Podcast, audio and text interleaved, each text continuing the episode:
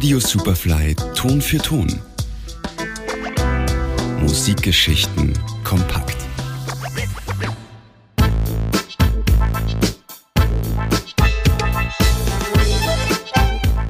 Das Akkordeon ist den meisten bekannt. Vor allem bei uns in Mitteleuropa wird es schnell auf die Schlager- und Volksmusikparade der Großeltern reduziert. Wer sich aber ein bisschen mit der Geschichte und Verbreitung dieses vielseitigen Instruments beschäftigt, sieht schnell, wie viele Möglichkeiten im Akkordeon stecken.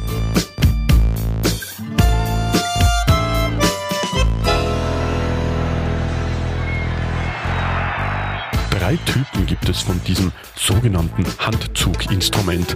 Das Akkordeon, das Bandonion und die Konzertina. Alle mit verschiedenem Klang und Aufbau werden sie weltweit für verschiedene Genres in Anspruch genommen. Die Entstehung des Akkordeons ist auf Wien und Paris zurückzuführen. Zur ungefähr gleichen Zeit entstand auch in Amerika eine Variante des Akkordeons, allerdings mit anderem Aufbau und anderem Namen. Das erste Patent wurde jedenfalls 1829 in Wien angemeldet. Seitdem gilt der österreichische Orgelhersteller Cyril Demian als Erfinder des Akkordeons.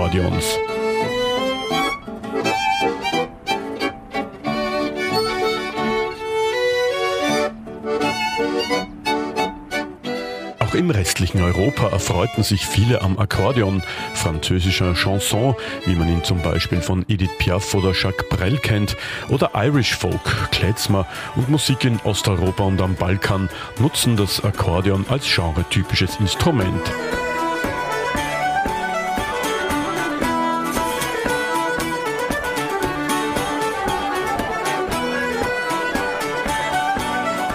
Besonders beliebt war das Akkordeon früher bei Seefahrern. Als kreativer Zeitvertreib auf Reisen wurde so das Instrument auf der ganzen Welt bekannt gemacht. Es findet sich zum Beispiel im kolumbianischen Tanz Vallenato wieder. Vor allem in Südamerika wird häufig auch das Bandonion eingesetzt.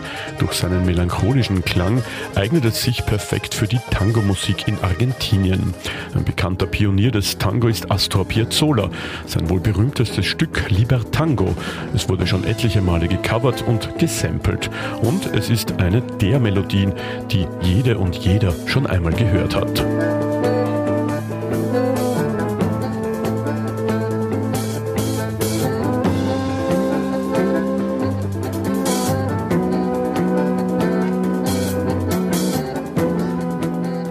Durch die Kolonialbesetzung gab es im 19. Jahrhundert auch in manchen afrikanischen Ländern Akkordeonmusik. In Südafrika und Namibia wird diese weiterhin als sogenannte Bauernmusik, also als weiße Folkloremusik gespielt. In Ghana und Lesotho ist das Akkordeon aber in neue Musikrichtungen mit eingeflossen, die es bis heute gibt. We're here in Lesotho with Matza, who plays traditional music from.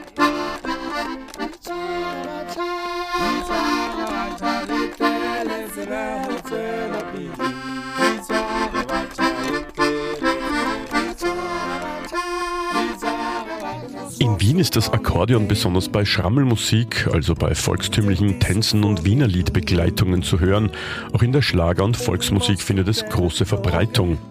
Österreichische Akkordeonisten sind zum Beispiel Otto Lechner und Franziska Hatz, die auch das Wiener Akkordeonfestival kuratiert. In der Popmusik ist das Akkordeon weiterhin eher selten zu hören. Meistens wird es im Latin Pop und im Wiener Soul eingesetzt.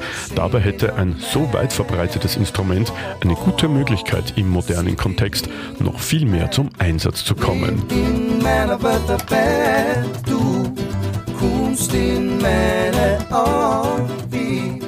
Ton für Ton. Natürlich zum Nachhören auf allen gängigen Podcast-Plattformen.